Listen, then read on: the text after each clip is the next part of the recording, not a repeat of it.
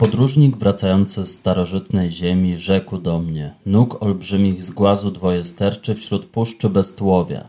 W pobliżu za nimi tonie w piasku strzaskana twarz. Jej wzrok szyderczy, zacięte usta wyraz zimnego rozkazu świadczą, iż rzeźbiarz dobrze na tej bryle głazu otworzył skryte żądze, co, choć w poniewierce, przetrwały rękę mistrza i mocarza serce a na podstawie napis dochował się cało. Ja jestem Ozymandias, król królów, mocarze.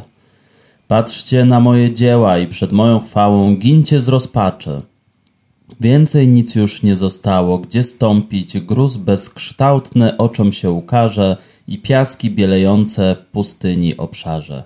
Witajcie z tej strony Marcin Kępisty, to nie jest kącik poetyczny, to jest podcast Złodzieje Rowerów, portal filmawka.pl i zapraszam Was do omówienia trzeciego odcinka serialu Watchmen. Rozpocząłem wierszem Persiego Shelley'a Ozymandias w tłumaczeniu Adama Snyka, ponieważ e, cytat z tego wiersza pojawił się w komiksie, cytat z tego wiersza pojawił również się w trzecim odcinku, ale przede wszystkim chciałem z jakąś pompą rozpocząć e, to nagranie, bo e, ci, co obejrzeli trzeci odcinek, muszą przyznać, to był tak fantastyczny odcinek, że głowa mała. Dla mnie to jest absolutnie najlepszy odcinek, jak do tej pory wyszedł. Jeżeli chodzi o ten serial, to jest jeden z najlepszych serialowych odcinków tego roku i uwierzcie mi, teraz się dopiero zaczyna prawdziwa jazda. Jeżeli podobały Wam się dwa wcześniejsze odcinki, to od teraz będzie tylko lepiej i będziecie jeszcze bardziej zachwyceni. Ja jestem absolutnie zafascynowany tym odcinkiem, wielością tematów, jakie się tam pojawiały, a przede wszystkim tym, w jaki sposób ten świat przedstawiony Watchmenów, w jaki sposób on no, eks dosłownie eksplodował na naszych oczach.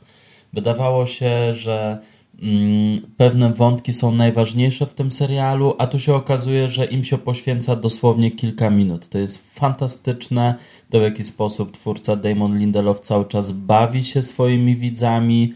Eee, spróbujmy zatem omówić, co tak naprawdę się wydarzyło.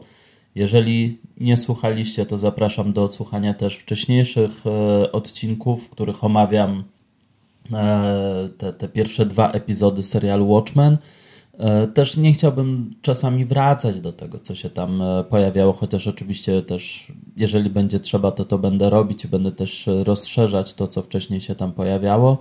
Oczywiście założenia podcastu są takie, że będą spoilery, zarówno komiksowe, jak i odcinkowe, także mam nadzieję, że oglądaliście trzeci odcinek i dopiero wtedy tutaj przychodzicie, bo tak to możecie sobie zepsuć zabawę, kiedy usłyszycie ode mnie te szczegóły, a, a, a będzie spoilerowanie, bo to w tym chodzi, żeby omówić, y, żeby sobie poukładać pewne rzeczy i, i żeby może przygotować się do kolejnych odcinków, w których e, będzie się działo jeszcze więcej i jeszcze ciekawiej. Mm, dobra, w takim razie, no jeżeli chodzi o, o ten trzeci odcinek, jeżeli chodzi o ten trzeci odcinek, no to nie ma co ukrywać, że jest wątek główny jest postać główna, która po raz pierwszy pojawia się w tym serialu, która dominuje zdecydowanie, która przyjmuje kontrolę nad wszystkimi wydarzeniami, która wie najwięcej i która chyba najwięcej rozumie z tego, co się tak naprawdę dzieje. Chodzi oczywiście o Lori Blake, e, graną przez Jean Smart. Ci, którzy czytali komiksy, już się oczywiście domyślają, że jest to jedwabna zjawa, e, czyli córka pierwszej jedwabnej zjawy i córka komedianta, który zostaje zamordowany na początku komiksu. Oczywiście to nie jest e, dziecko poczęte z miłości. Komediant zgwałcił matkę e, Lori, ale co ciekawe, ona występuje pod innym nazwiskiem w komiksie, a w serialu już ma, e, już przyjmuje nazwisko swojego ojca, co to symbolizuje?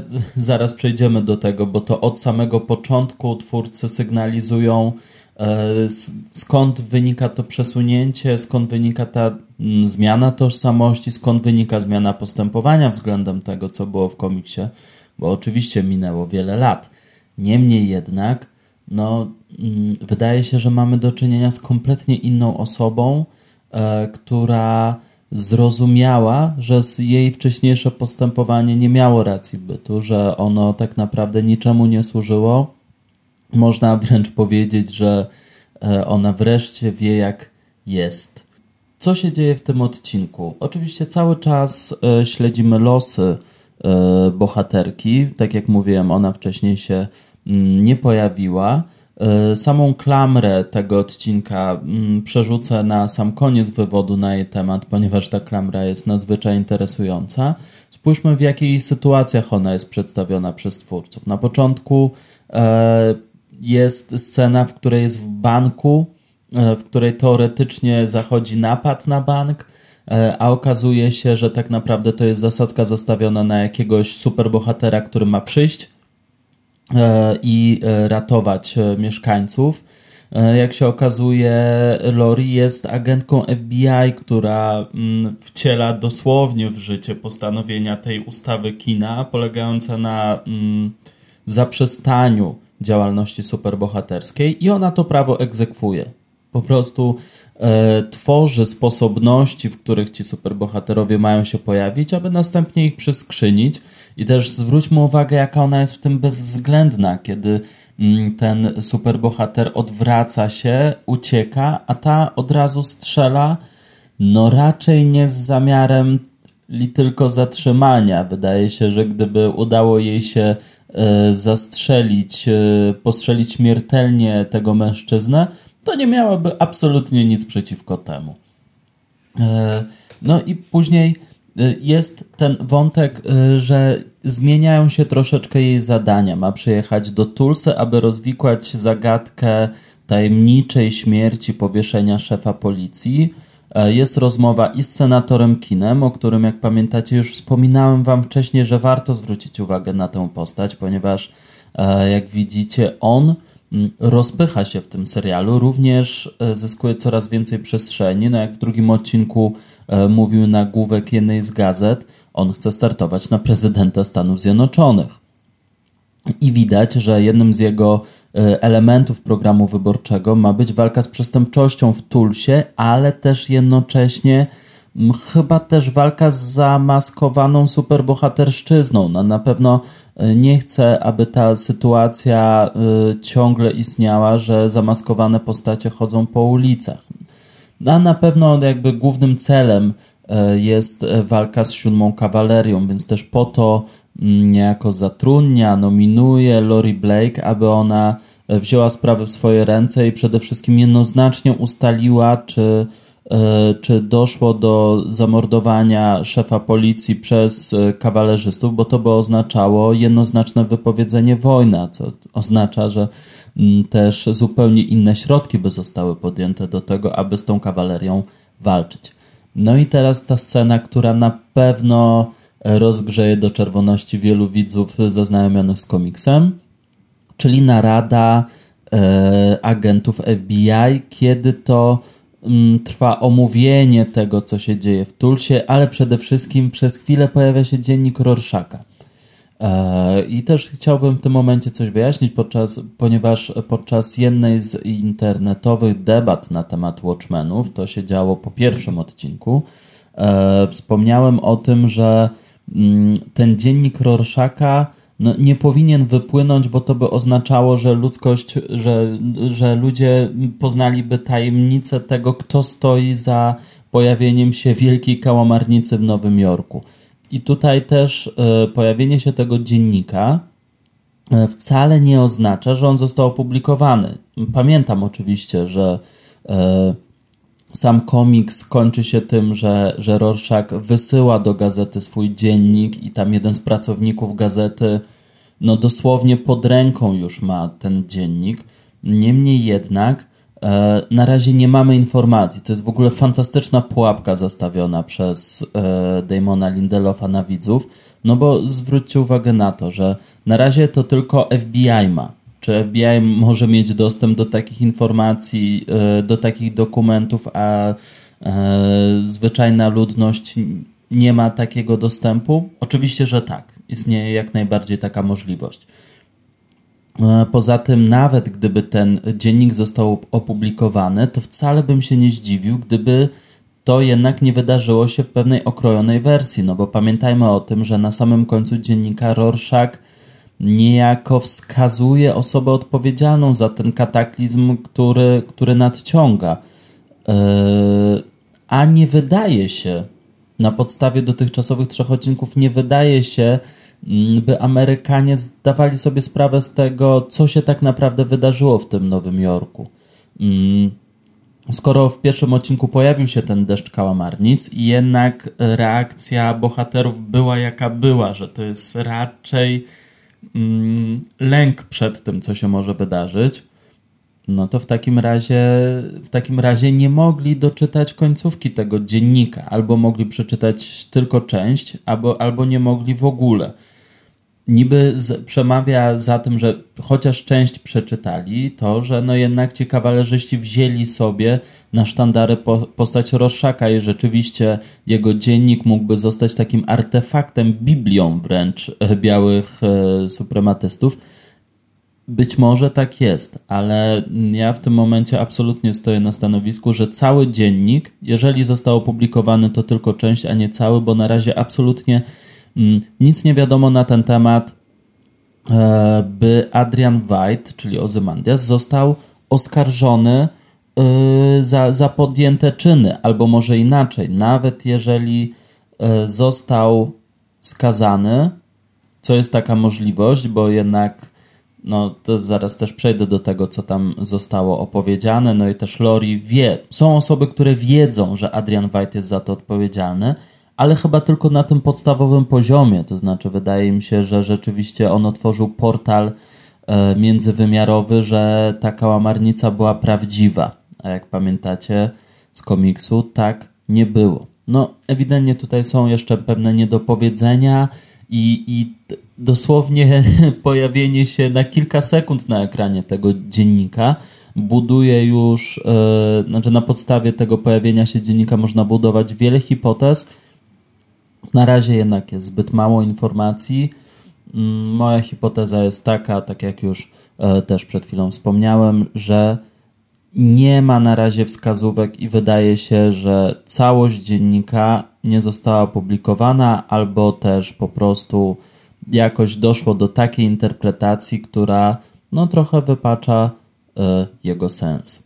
No ale dobra, kolejna scena z Lori to jest ten lot samolotem z E, tym pomocnikiem, którego ona sobie wybrała. I tutaj też jest ciekawy metakomentarz, ponieważ ten pomocnik w ogóle e, pracował naukowo na podstawie tego, co się działo z tymi superbohaterami. No to jest trochę taka sytuacja Damona Lindelofa, który pracuje, no można by rzec naukowo e, na bazie komiksu Alana Mura, ale nie jest fanem. I to też ten e, bohater, ten agent FBI też wyraźnie podkreśla nie jest fanem. On nie szuka tutaj autografów, on tutaj nie będzie klękać przed Lori. Oczywiście wie, kim ona jest.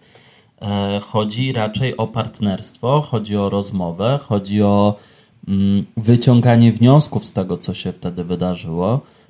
I taka jest metoda pracy też Damona Lindelofa. Strasznie lubię te metakomentarze. Uważam, że i serial American Hero Story, który e, tutaj się przewija przez e, Watchmenów, ale też e, postać właśnie e, tego agenta wskazuje na to, że, że gdzieś jednak twórcy no nie chcą pozostawić widzów samych. To nie jest tak, że e, po prostu każą im się wszystkiego domyślać i, i, rozszyfrowywać, jakie są intencje. Wydaje mi się, że to są takie delikatne wskazówki naprowadzające na to, w jaki sposób podchodzić do tego serialu i też trochę proszące, zwłaszcza tych zatwardziałych fanów komiksu, że spokojnie, to nigdy nie miała e, być mm, hagiografia Alana Mura i jego dzieła. To miała być praca na komiksie, ale na tym, co się dzieje dalej, więc ludzie mogą się zmieniać, postacie z e, komiksu mogą się zmieniać, czego Lori jest oczywiście e, najlepszym przykładem. Później widzimy, jak już pojawia się w Tulsie, jak rozmawia z tamtejszymi superbohaterami. Ta rozmowa z Looking Glassem też jest na swój sposób e, przerażająca, to mm, w jaki sposób jest w stanie go zdominować, w jaki sposób jest w stanie wyciągnąć z niego informacje na jego terenie, bo to się dzieje przecież w tym spotku, w którym to on dokonuje przesłuchań podejrzanych, a tutaj pojawia się osoba znikąd, zna tożsamość wszystkich superbohaterów i po, jej poczynania absolutnie wyzbyte są e, wszelkiego lęku, trochę też szacunku wobec interlokutorów. Rzeczywiście bardzo, bardzo odważnie e, działa e, Lori na, na tym nowym, niby nieznanym dla niej terenie, ale, ale absolutnie nie ma żadnych problemów z tym, żeby, e, żeby wykonywać swoją robotę i żeby też zdobywać nowe informacje, bo zwróćmy uwagę też, że no tutaj też jakby wprowadzenie postaci Lori e, doprowadza do tego, że już mamy kilkustopniowy konflikt, w którym już absolutnie zatarte są granice między dobrem a złem.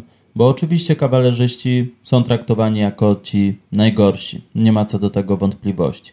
Ale co mówić w sytuacji konfliktu między Lori a Angelą Eibar?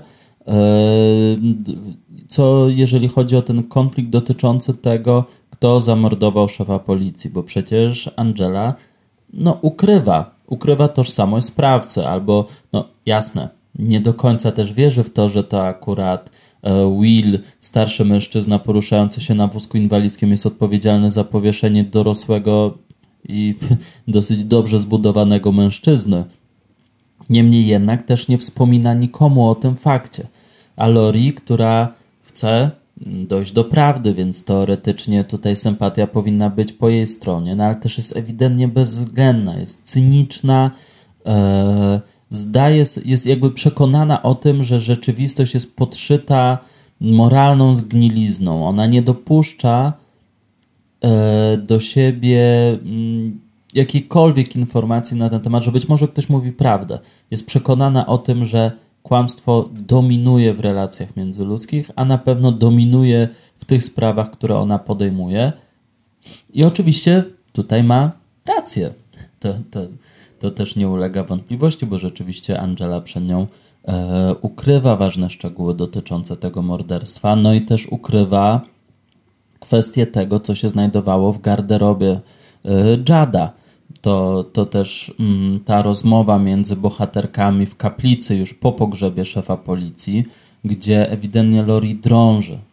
Jest święcie przekonana, że tam znajdowały się jakieś brudy na szefa policji jest też święcie przekonana o tym, że to Angela jest odpowiedzialna za to, że te brudy zostały usunięte i że nikt nie e, przekonał się o tym, jaka jest prawdziwa twarz uwielbianego szefa policji, bo on rzeczywiście mm, widać też, e, tak jak wcześniejsze sceny z pierwszego odcinka, ale też trochę na podstawie tych przygotowań do pogrzebu, że on raczej był taką szanowaną postacią, która wiele przetrwała dla tego miasta, żeby jednak zaprowadzić e, porządek.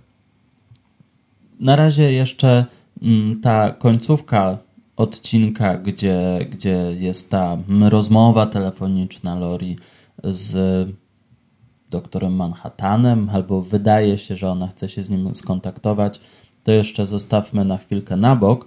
E, są jeszcze te, te dwa wątki, o których chciałbym wspomnieć. Oczywiście one są dużo mniejsze. Cały odcinek poświęcony jest Lori i też, żeby była jasność, Jean Smart jest fenomenalna w tej roli. Absolutnie, no po prostu e, uważam, że ona i Jeremy Irons to są zdecydowanie najjaśniejsze punkty doskonale wiedzą, kim są postacie przez nich grane, e, doskonale wiedzą, jak się poruszać po tym świecie. Widać, że mają e, ta przeszłość komiksowa, chyba pomaga tym aktorom w zbudowaniu ich postaci. Takie mam wrażenie, że ci, którzy mają jakieś te swoje odpowiedniki komiksowe, dużo lepiej sobie radzą w serialu niż ci, którzy od nowa budują. No ale to też być może kwestia tego, mm, gdzie ten środek ciężkości jest ulokowany przez scenarzystów. Ale, ale rzeczywiście Gene Smart i Jeremy Irons po prostu klękajcie narody. E, ich chce się, na nich chce się patrzeć, ich losy chce się zdecydowanie śledzić. Tutaj Regina King według mnie odstaje. Odstaje. E, ale właśnie, Jeremy Irons, no trochę niby się rozwikłało na jego temat. Oczywiście to była taka tajemnica, nie tajemnica, bo te spoilery latały po internecie. Zresztą no, każdy już nawet po zwiastunach się domyślał, kim jest e, ten tajemniczy pan na zamku, no ale już w tym momencie sam się przedstawił, więc możemy powiedzieć, że to jest Adrian White, czyli Ozymandiasz. No i co on tak naprawdę robi? To jest rzeczywiście bardzo ciekawa rzecz. E, buduje katapulty, w ogóle jest takim człowiekiem renesansu, niczym Leonardo da Vinci i jakiś kostium ze skóry, e, skafander ala, ala astronauta, strzela tymi swoimi niewolnikami, lokajami z katapulty w kosmos, nie wiadomo gdzie, oni wracają zmrożeni, jakby rzeczywiście zostali wysłani do innego wymiaru, ale no w jaki sposób by to miało wyglądać, nie wiadomo. Rzeczywiście e, na jakąś kosmiczną misją pracuje e, Adrian White. Czemu to ma służyć? Na razie jest świetna zabawa, jeżeli chodzi o oglądanie tego wątku, ale i tak perfekcja, jeżeli chodzi o jego aktorstwo, objawiła się w tej scenie, kiedy mm, po tym jak e, próbował polować, i został upomniany przez Gajowego. Dostał bardzo uprzejmy, acz jednoznaczny w swojej wymowie list, w którym został napomniany, że e, no, ma ustalone pewne warunki niewoli w tej krainie, na tej ziemi i nie może przekraczać granic, więc też nie może polować. I to, w jaki sposób Jeremy Irons dyktuje e, to, co ma się znaleźć w replice na pierwszy list, no jest fenomenalnie, po prostu z jaką lekkością, z jaką intonacją. To jest absolutnie iście komediowa scena i, i też jakiego słownictwa on używa, jakiego wyszukanego, wysublimowanego. No rzeczywiście, no Adrian White, e, teoretycznie najmądrzejszy człowiek na świecie, mm, to jest scena, która robi wrażenie i która na pewno przez wszystkich będzie chwalona bo to się, to się ogląda znakomicie, znakomicie się przy tym bawi i zobaczymy, jaka będzie odpowiedź na jego list i, i co dalej będzie z jego polowaniem i z jego i też z jego planami, tymi strzelaniem z katapulty, gdzie chce się wystrzelić, co chce tam znaleźć. Na razie nie wiadomo. Zobaczymy, jak to będzie w kolejnych odcinkach. No i kawalerzyści, którzy pojawiają się znowu na chwilę.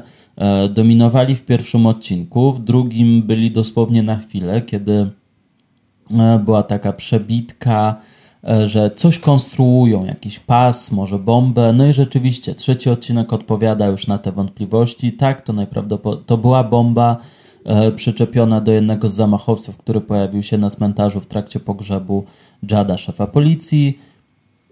I próba rzeczywiście no, zamordowania tych, którzy dalej wspierają policję, którzy są za policją, którzy są przeciwko kawalerii.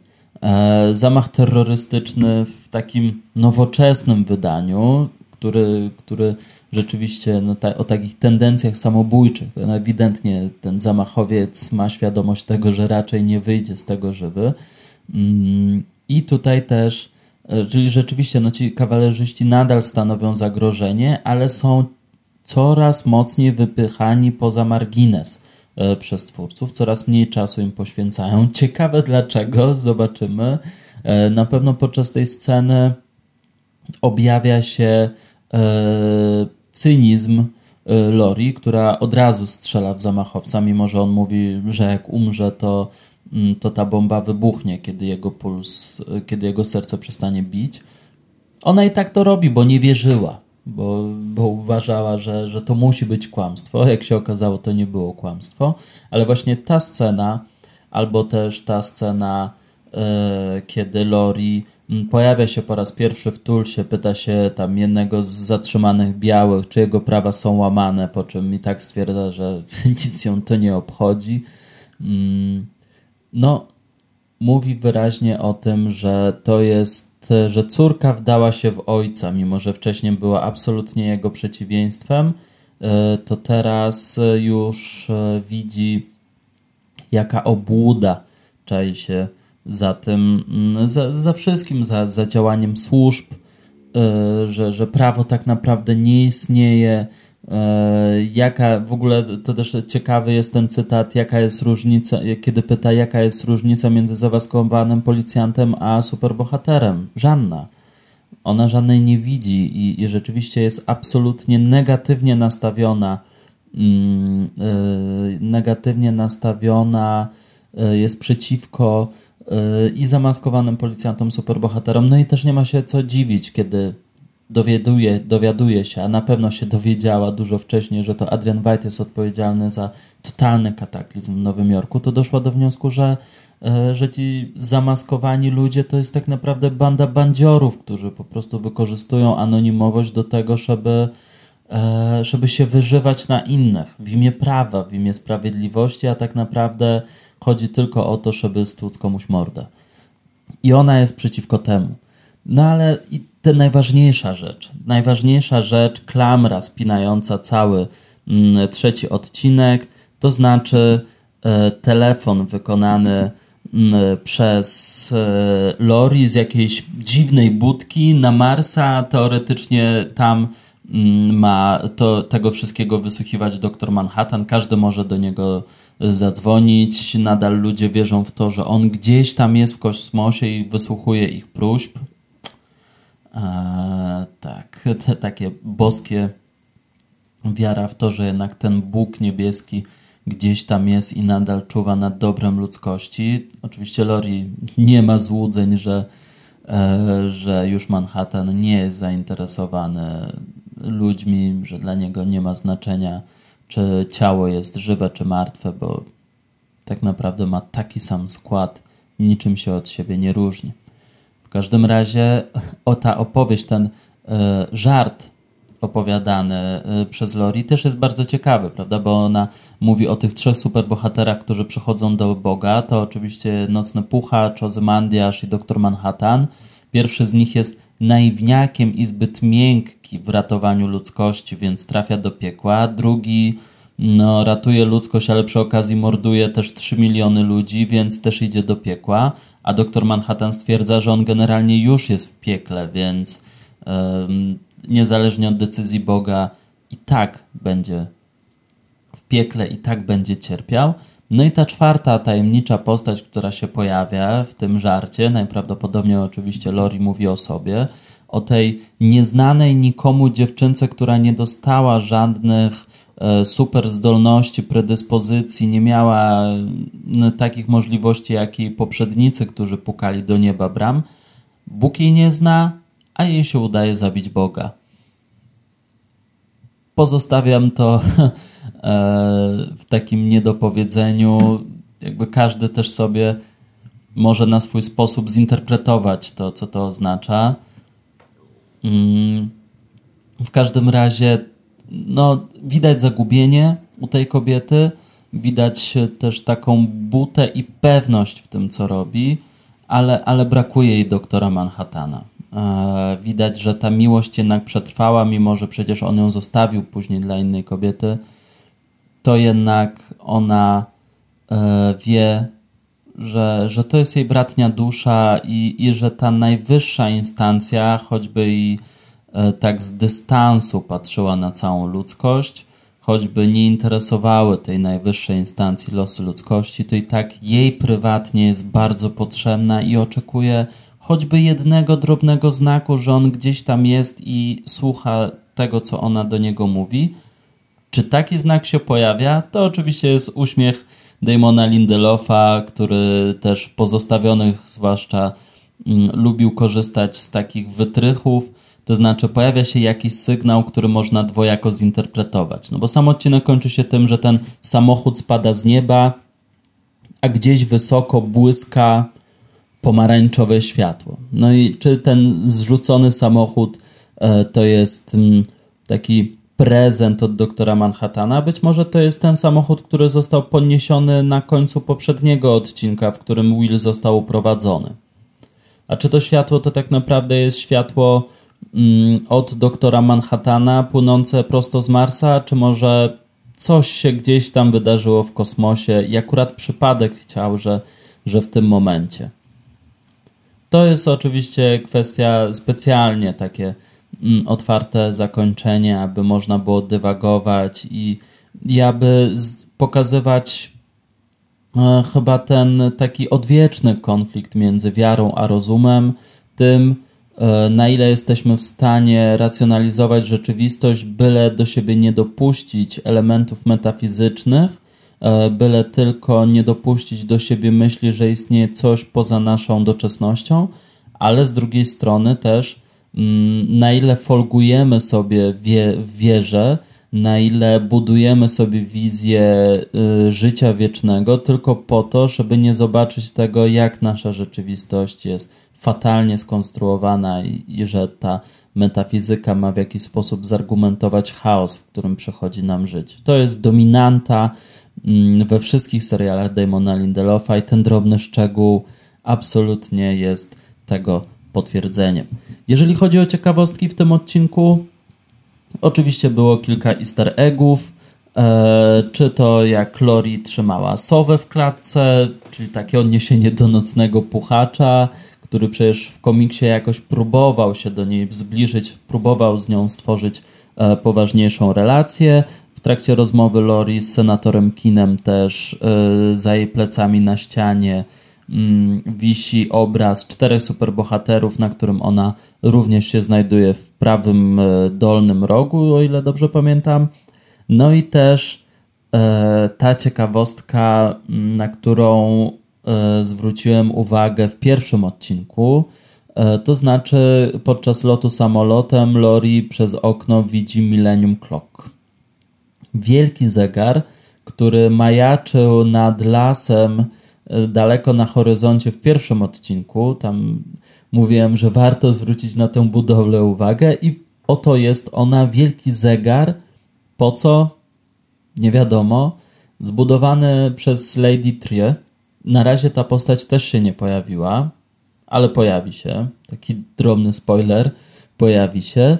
Eee, ale oczywiście na razie nic nie wiadomo na ten temat. No, pragnę tylko zwrócić uwagę, że to kolejny motyw związany z zegarem i z czasem w tym serialu, ale do tego jeszcze przy okazji kolejnych odcinków przejdziemy, żeby już bardziej interpretować znaczenie tego czasu w życiu bohaterów.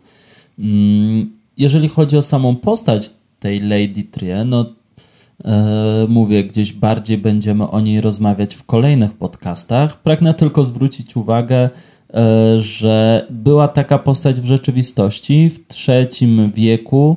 E, to była wietnamska wojowniczka porównywana do Joanny Dark, która walczyła z chińską ekspansją.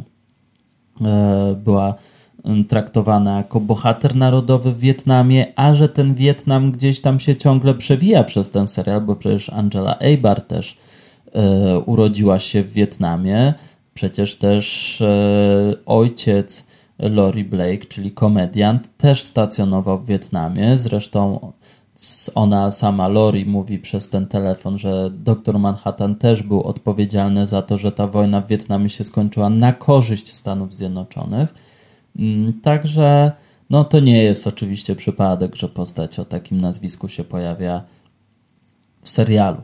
I ostatnia rzecz z tych ciekawostek, to trochę mi umknęło przy okazji poprzedniego odcinka, to znaczy zwracajcie uwagę też na tytuły odcinków, bo one coś tam e, próbują rozszerzyć interpretacyjnie i pokazać sprawę od jakichś troszeczkę może innych stron. E, poprzedni odcinek e, nazywał się Comanche Feats of e, Horsemanship i to jest obraz, który swoją drogą był przez chwilę zaprezentowany też w drugim odcinku, a też przecież Indianie za bardzo się nie pojawiają w tym serialu, a, a jednak ten wątek pojawił się. Na razie to zostawmy, bo według mnie to ma absolutnie związek z czasem, z cyklicznością, i tak dalej, ale to o tym będzie później. E, a ten trzeci odcinek nazywa się She Was Killed by Space Junk e, i to jest odniesienie do piosenki zespołu Devo. A e, zespół Devo pojawia się w ogóle przez chwilę, w, ta nazwa pojawia się w komiksie. Jeżeli dobrze pamiętam, to chyba nawet Lori o tym wspomina, ale mm, tu, tu pozostawiam to tak no nie, nie, nie, czuję, że to, jest, że to jest pewne, że akurat ona o tym zespole wspomina, ale na pewno nazwa tego zespołu się pojawia, więc e, Damon Lindelof pracuje na tym komiksie naprawdę na wielu poziomach, od jakichś takich e, easter eggów dla fanów, a też bardzo interpretacyjnie e, transformując to, co się pojawiło w komiksie Alana Mura. Wnioski z tego odcinka. No, przyznam szczerze, że e, na razie trudno je mm, jakoś jednoznacznie skonstruować wnioski z tego odcinka, bo, e, bo to jest odcinek przełomowy. To jest odcinek na nowo formułujący w ogóle e, to, co się dzieje w tym serialu. Zwróćcie uwagę na to, że równie dobrze, równie dobrze ten odcinek mógłby być jako pierwszy albo jako drugi, gdyby tam się dorobiło dosłownie jedną scenę, na przykład zamordowania tego mm, szefa policji, to, to to już by mogło funkcjonować jako pierwszy odcinek, a Lori Blake byłaby traktowana jako główna bohaterka tego serialu. Tymczasem ona się pojawia w trzecim odcinku, dominuje go całkowicie, dominuje też główną bohaterkę. Angela Eibar prawie w ogóle się nie pojawia w tym odcinku, tylko w kontekście tego pogrzebu i rozmów z Lori. Kawalerzyści, którzy na początku byli ważni, w tym momencie też są straszakiem, oczywiście realnym zagrożeniem, ale też pojawiają się mimochodem przy okazji jednego wydarzenia. E, także, także no rzeczywiście to jest nowe otwarcie. Mm, to jest już sprecyzowanie, o co będzie w tym serialu tak naprawdę chodziło. Oczywiście jeszcze jest mało, mało podanych szczegółów, ale od tego momentu i to mówię z całą stanowczością, zaczyna się ta prawdziwa gra w tym serialu. Że te pierwsze dwa odcinki były przedsmakiem, były trochę sprawdzaniem y, pola walki, a, a tutaj po prostu wszystko ruszyło z kopyta i, i później będzie już tylko lepiej. Uwierzcie mi, że właśnie nie mogłem się doczekać omówienia tego trzeciego odcinka, ponieważ tutaj już e, rzeczywiście w pełnej krasie objawia się mm, ta niezwykła przenikliwość, z jaką twórcy podchodzą do materiału źródłowego, w jaki sposób to reinterpretują i w jaki sposób próbują opowiadać o rzeczywistości.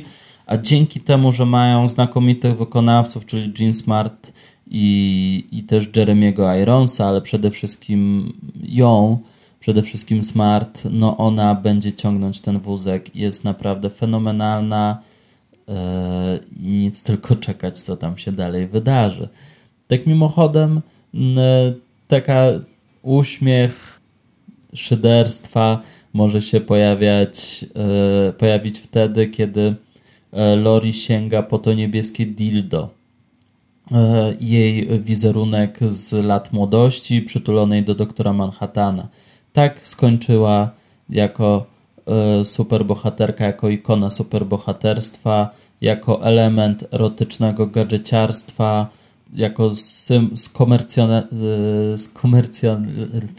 przepraszam, jako symbol, który uległ komercji, y, skomercjonalizowany został i którego już raczej nikt nie pamięta. Jeżeli pamięta, to pewnie raczej po obcisłych strojach i dlatego, że ona jako kobieta w tamtych czasach ewidentnie e, miała być przez menadżerów, PR-owców traktowana jako ten symbol seksu dla, dla młodych chłopaków i dzięki temu jakoś przyciągać tę widownię, aniżeli jakiś symbol prawości, walki o sprawiedliwość, walki z przestępczością. To jest bardzo smutne ale też dzięki temu mm, no jeszcze mniej można się dziwić, że, że tak ona skończyła, że jest e, bardzo cynicznie nastawiona do rzeczywistości i że tak naprawdę jest gotowa zrobić wszystko, by ta superbohaterszczyzna wreszcie się zakończyła. No a jeżeli jeszcze doktor Manhattan się pojawi, to tym lepiej. Według mnie to tyle, jeżeli chodzi o ten trzeci odcinek. Tak jak mówię, on jest początkiem dopiero, do niego będziemy się cały czas odwoływać e, przy okazji kolejnych odcinków, dlatego warto go tak spokojnie obejrzeć, jakoś przeanalizować dla siebie, co on może oznaczać dla przyszłych wydarzeń. Według mnie jest kluczowy mm, i bardzo mi się podobał. Mam nadzieję, że Wam również bardzo się podobał e, i mam nadzieję, że będziecie dalej przy okazji kolejnych podcastów, w których będziemy dalej brnąć przez ten świat Watchmenów, fascynujący świat Watchmenów. E, oczywiście zapraszam do komentowania, czy Wam się podobał odcinek, czy Wam się podoba to, e, jak ten podcast wygląda, czy może ewentualnie coś zmienić, albo coś ewentualnie być może rozszerzyć i bardziej omówić w kolejnych odcinkach, bo oczywiście również istnieje taka możliwość. Zapraszam do lajkowania, subskrybowania i, i mam nadzieję, że będziecie dalej z tym podcastem i dalej będziecie z Watchmenami Damona Lindelofa. Z tej strony Marcin Kempisty, to był podcast Złodzieje Rowerów, portal filmawka.pl. Dzięki, trzymajcie się.